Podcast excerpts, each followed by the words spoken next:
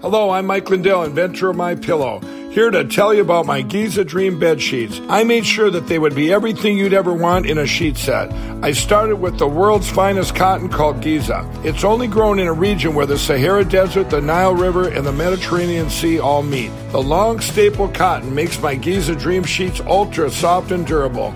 They come with extra wide pillowcases to fit over any pillow and extra deep pockets to fit over any mattress. Not only that, they come with my 60 day money back guarantee and a 10 year warranty. And now you can get the best sheets ever for the best price ever. When you buy one of my Giza Dream bed sheet sets, you'll get another one absolutely free.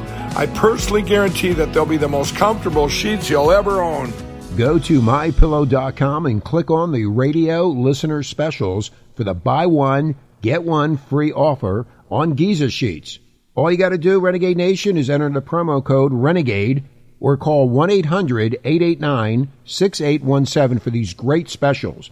That's 1 800 889 6817. Use the promo code RENEGADE.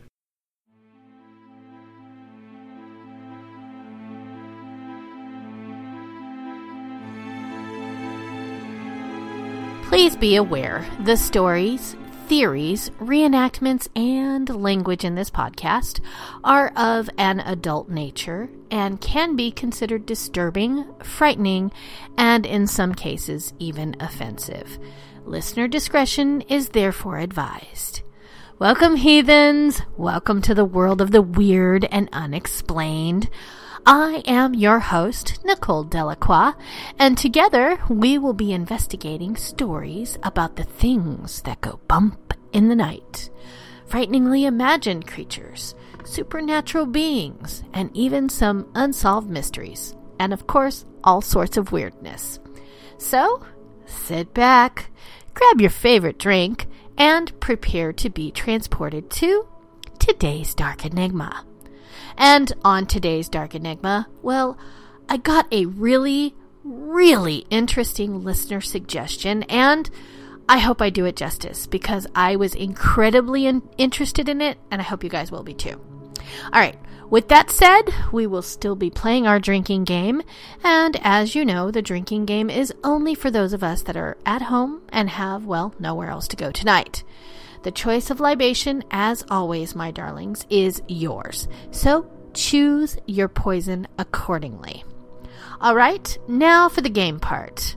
How about every time I say simulation? That's going to be a single shot. And every time I say Elon Musk, I know you guys are loving it. That's going to be a double shot for you. All right. Now that we have the business end out of the way, we can jump headfirst into today's Dark Enigma.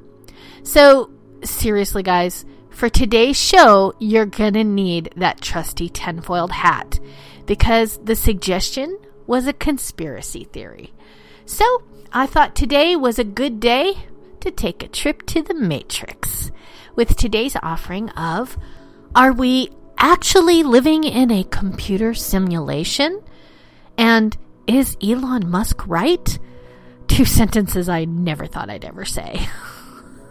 All right, darlings, let's jump in.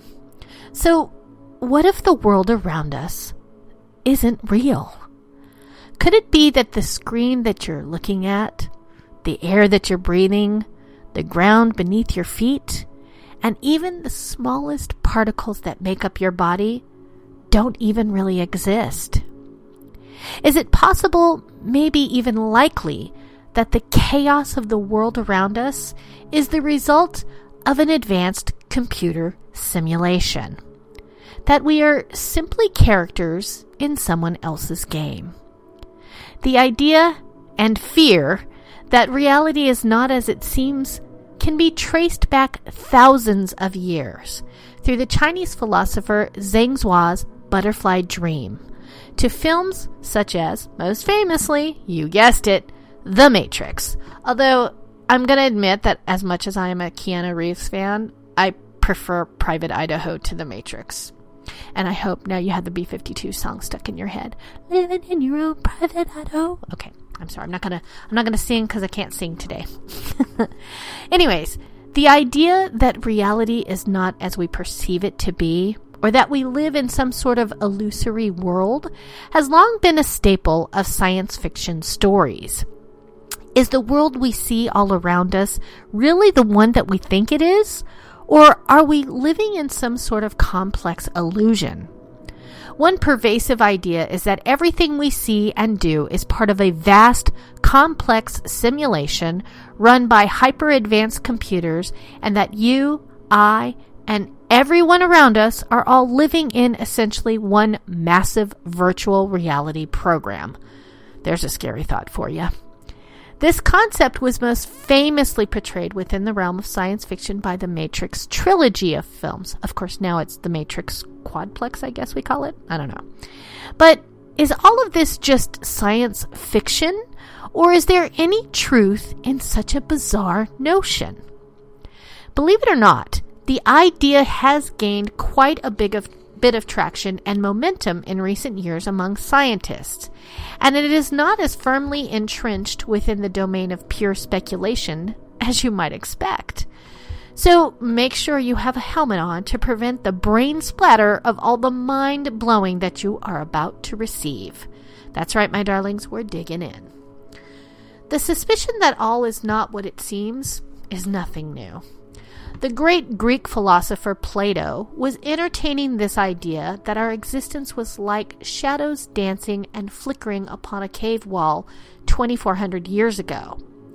There was also long the idea that we all live in a perpetual dream, a concept embraced by the ancient Chinese philosopher Zhuangzi in around 369 BC, who called life the Great Dream as well as by the 4th to 5th century Yogacara Buddhist philosopher Vasubandhu. Say that 10 times fast, right? In the 17th century, Rene Descartes mused that reality could all very well be manipulated and shaped at the whim of some all powerful invisible demon without our knowledge. And in the 18th century, the famous philosopher George Berkeley bluntly proclaimed that our world was merely an illusion. Indeed, great thinkers have always questioned our perception of reality since time unremembered. One of the more recent ideas pertaining to this basic concept of life as an illusion is that we are all living within a complex virtual reality program created hundreds or even thousands of years in the future of our own perceived timeline by our ancestors for reasons we may never fully understand. Although debated about for years, this idea is called the simulation hypothesis and it was first definitively formed and cemented in the public awareness back in 2003 by University of Oxford philosopher Nick Bostrom, who proposed that our ancestors far in the future may have reached a point in computing technology that they are able to create whole virtual worlds populated by artificial intelligence programs that exist digitally us for the purpose of recreating different eras of their past or their evolutionary history for their own study or amusement. Bostrom speculated that there could feasibly be vast numbers of these virtual simulations being run by our descendants, or even those created by other simulations, making us possibly computer simulations within other computer simulations, which could in turn be inside simulations of others. Ooh, I had a whole Russian nesting doll thing going there. Anyways, considering the almost absolute certainty that we will one day achieve the technology to produce these complex simulations, and that these would potentially spawn countless other simulated minds that would eventually far outnumber those of the original creators, Bostrom argued that there was a statistically much higher chance that we are among the simulated rather than the original biological minds that started the whole thing, or what is often called the base reality. The whole idea revolves around a trilemma. The one in this case, which Bostrom called the simulation argument, which proposes that one of three scenarios must be true.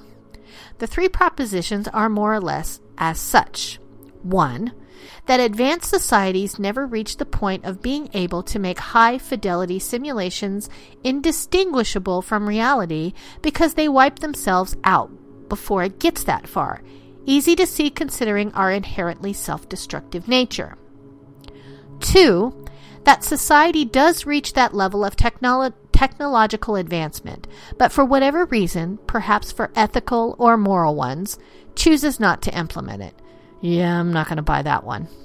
We're not ethical and we're definitely not moral. Anyways, number three, the fraction of all people with our kind of experiences that are living in a simulation is very close to one. The basic idea is that if there is a chance that number three is true, then it follows that we are most likely living in a simulation ourselves. If this were true, and we were indeed in living in one massively complex virtual reality run by higher intellects, then it would have a variety of possibly spooky consequences. One idea that has been put forward is that if this is all a simulated reality, then the creators likely have limits to their computing power, no matter how advanced they are. After all, why should they lovingly and meticulously render every single atom in the universe in the first place? And how much power would that take? This would take mind boggling amounts of computing power and means that they may have to cut corners, so to speak, and thus necessarily prevent their simulations from creating other simulations, which would eat up ever more processing power. This means that at a certain point, when a simulation is on the verge of creating its own, which could go on to make its own, and so on ad infinitum, then the creators might simply pull the plug on it all and reboot, or alternatively reroute the high fidelity consciousness down into a more low fidelity part of the program.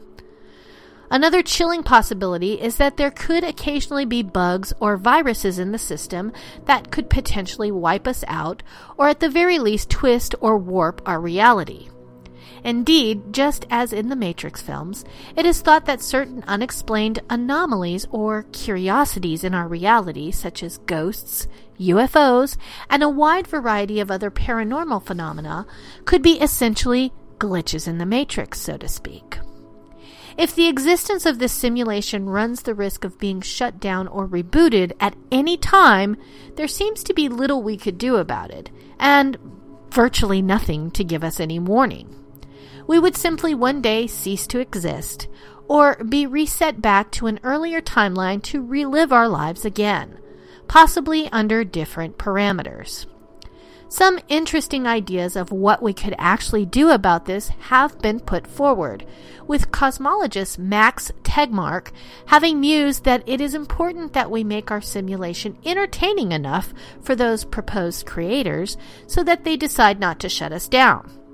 Tegmark has said of that possibility, and I quote, If you're not sure, at the end of the night, whether you're actually simulated or not, my advice to you is to go out there and live really interesting lives and do unexpected things so the simulators don't get bored and basically shut you down. End quote.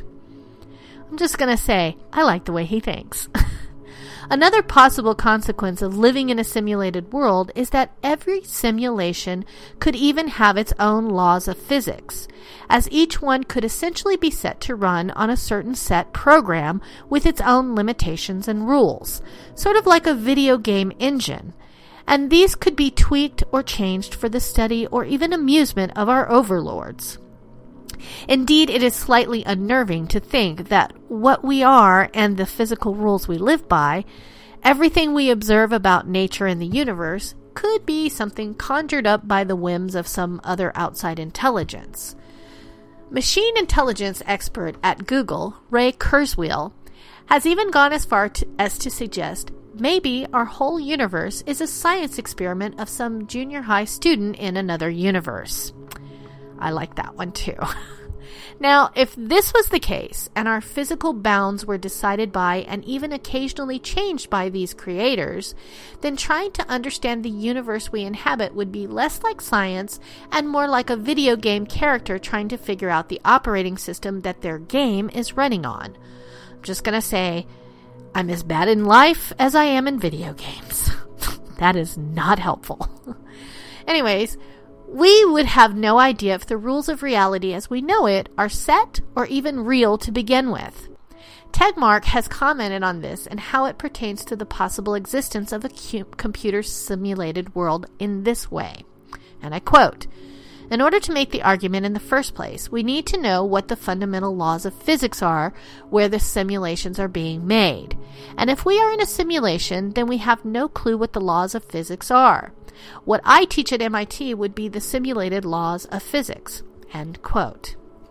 Other thoughts on this idea of the nature of these proposed creators deciding on and meddling with our reality have been brought up as well. Philosopher at New York University David Chalmers has said of the possibility of such a shadowy creator, and I quote, We in this universe can create simulated worlds, and there's nothing remotely spooky about that. Our creator isn't especially spooky, it's just some teenage hacker in the next universe up. End quote. And physicist Neil deGrasse Tyson also chimed in on this by saying this, and I quote, we don't think of ourselves as deities when we program Mario, even though we have power over how high Mario jumps. There's no reason to think they're all powerful just because they control everything we do. End quote. However, Tyson has tempered this somewhat by suggesting the substantial gap in intelligence that would exist between our simulated minds and the original architects of the program by adding, and I quote, we would be drooling, blithering idiots in their presence. If that's the case, it is easy for me to imagine that everything in our lives is just a creation of some other entity for their entertainment. End quote.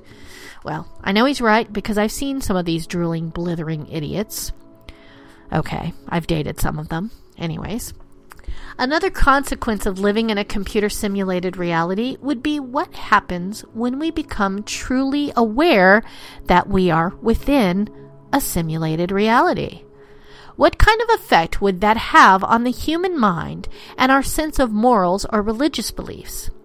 If the simulation hypothesis is real, it would tie into religious beliefs such as eternal life and reincarnation, as every program could be run again and brought back to life either in the same form or a different body. Imagine the profound effect on spirituality and religion that the awareness of being simulations would bring. Chalmers has said of this, and I quote, if the simulation hypothesis is valid, then we open the door to eternal life and resurrection and things that formerly have been discussed in the realm of religion. The reason is quite simple. If we're programs in the computer, then as long as I have a computer that's not damaged, I can always rerun the program. End quote. A simulated reality could also mean eternal life in the sense that simulations could be promoted in a way into escalating planes of existence by the ones generating the program. This idea was explored by the philosopher Eric Steinhart in his 2014 book, Your Digital Afterlives in which he speculates that our reality might be one of many infinite layers of other simulations all running simultaneously, and which he calls nested simulations, all residing within a great chain of being. Steinhart muses that the advanced beings who created these simulations might care about the artificial intelligence they have spawned and level up programs that die into a cycle of ascension through progressively higher levels of simulation. What would knowing of this do to our society and the many faiths that we have all over the world? Indeed, the very idea that we have a creator other than the traditional view of an all powerful, omniscient God could have profound effects on theology. After all, if this is all true, then it is not a higher being that has made us, but rather, in a sense, we've made ourselves. Awareness of being a program could also cause a potential breakdown in society, or at least tough questions on our existence in other ways. As why would anyone need to care about such things when none of this is real anyway? Would this cause people to be more prone to breaking the law or hurting others or to run amok? Would there be an increased amount of carelessness in people's behavior or a degradation of their moral or societal values? An economist and futurist by the name of Robin Hanson has speculated on that, and I quote Your motivation to save for retirement or to help the poor in Ethiopia might be muted by realizing that in your simulation, you will never retire and there is no Ethiopia. End quote.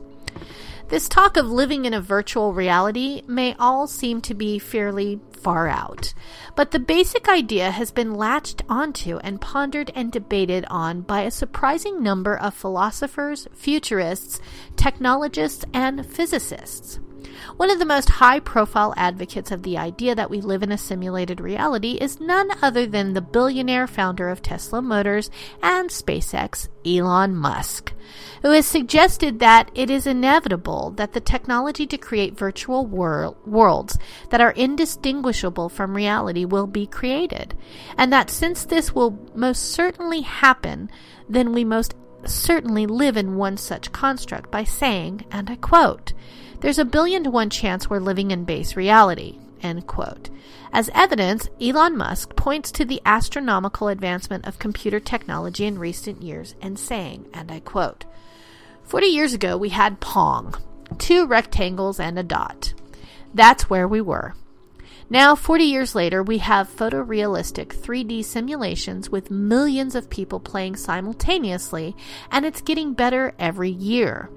And soon we'll have virtual reality. We'll have augmented reality. If you assume any rate of improvement at all, then the games will become indistinguishable from reality. End quote. The idea is similar to what Bostrom originally postulated back in 2003 that our incredibly fast paced progression of technology will lead to a world in which not only we will create conscious programs, but that artificial entities living in simulated worlds will one day outnumber actual biological human beings. This follows that if there are so many more artificial minds than biological ones, the probability that we are in the original reality dwindles dramatically. Some scientists even argue that our being a simulation would be a much simpler explanation for our existence than that we started as a hodgepodge of colliding molecules that took shape amongst the primordial ooze of our planet's origins to eventually lead to the intelligent beings we are today. It's not hard to see what Elon Musk is getting at. Even today, we are rapidly advancing in our ability to run complex simulations of ourselves, with some programs even incorporating certain aspects of what we might call cognition the ability to independently form decisions based on the factors at hand. There are also projects underway to try to map the human brain and achieve an understanding of how it works. And combined with our exponentially growing com- computational power, this could lead to potential great leaps towards simulated worlds and self aware beings. But will this all actually ultimately lead to machine consciousness and the ability to create? No one knows for sure, except for maybe Skynet. Elon Musk is not the only one to take this seriously, and the idea has been pondered by many in the scientific community, many of whom most recently got together to discuss it and offer their thoughts on the matter at the 17th annual Isaac Asimov debate at New York's American Museum of Natural History in 2016, which was hosted by the well known physicist Neil deGrasse Tyson. The debate sold out in a mere three minutes, making it the most popular ever, and the main attraction was a slew of great minds talking over the possibility of whether we exist in a computer simulation or not. The panel featured Tyson, a nuclear physicist at the Massachusetts Institute of Technology, named Zohreh Davoudi, cosmologist Max Tegmark, James Gates, a physicist at the University of Maryland, physicist Lisa Randall, and a philosopher from New York University, David Chalmers, all of who tossed in their two cents on the matter.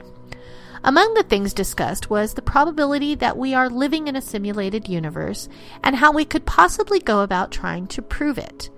One way would hinge on the idea that if we are in fact living in a simulated program, then we could potentially look for any evidence of flaws in the programming.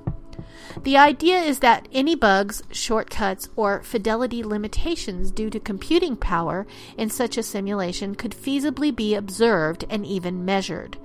Similar to how even the most lifelike images can be broken down into their constituent pixels if studied closely enough. One way to pick up such anomalies would be to study cosmic rays, which could hold hints to the existence of such a simulation.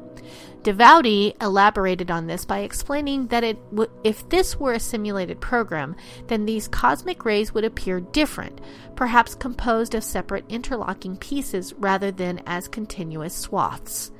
Looking for flaws like this or other anomalies, like glitches in the matrix, could expose the reality of a computer simulation depending on the quality and fidelity of the program to begin with.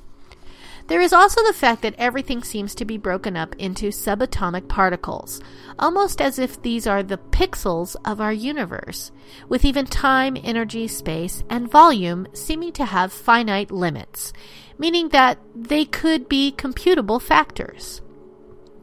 Likewise, if the universe was a computer simulation, then it would be firmly rooted in rigid mathematics, and the debate brought about ideas on evidence of this in effect. Tegmark, in particular, pointed out that indeed our universe seems to be very closely tied to math, an idea of which he has written of in his 2014 book, Our Mathematical Universe My Quest for the Ultimate Nature of Reality. Tegmark has the idea that this reliance on mathematical laws could be a function of the computational nature of the universe by saying this, and I quote, the more I learned about reality later on as a physicist, the more struck I was that when you get deep down into how nature works, down into looking at all of you as a bunch of quarks and electrons, if you look at how these quarks move around, the rules are entirely mathematical, as far as we can say. If I were a character in a computer game, I would also discover eventually that the rules seem completely rigid and mathematical. That just reflects the computer code in which it was written. End quote. Tied into these into this are findings made in physics that seem to point at a computer simulated universe. One of the panel, James Gates, explained that he found what appeared to be error correcting codes or precautions in computer programs to cancel out errors made by physical computing while studying equations of string theory. According to Gates, these would be extremely unlikely in a non simulated universe, yet they seem to be there. Gates would explain of this bizarre finding as such, and I quote In my research, I found this very strange thing. I was driven to error correcting codes. They're what make browsers work. So, why were they in the equations I was studying about quarks and electrons and supersymmetry? This brought me to the stark realization that I could no longer say people like Max are crazy, or stated another way, if you study physics long enough, you too can become crazy. End quote. There is also the strange fact that in quantum mechanics, quantum particles only become one way or another when they are actually observed a fact which has spooked and baffled physicists for years. Those who advocate the idea of a simulated universe have tried to explain this anomaly in terms of a video game needing a conscious player to, pe- to play. This, plus the fact that there is only so closely we can look into these things without them getting grainy and fuzzy, almost as if this were the limit of the resolution, has suggested to some scientists that this is exactly what we would expect if reality were computer generated. Then there is the fact that one of the mysteries of the cosmos is that everything seems so extremely fine tuned to be the way it is with even minute changes, meaning the universe would not exist as it is, if at all, which is particularly evident with the creation of life itself.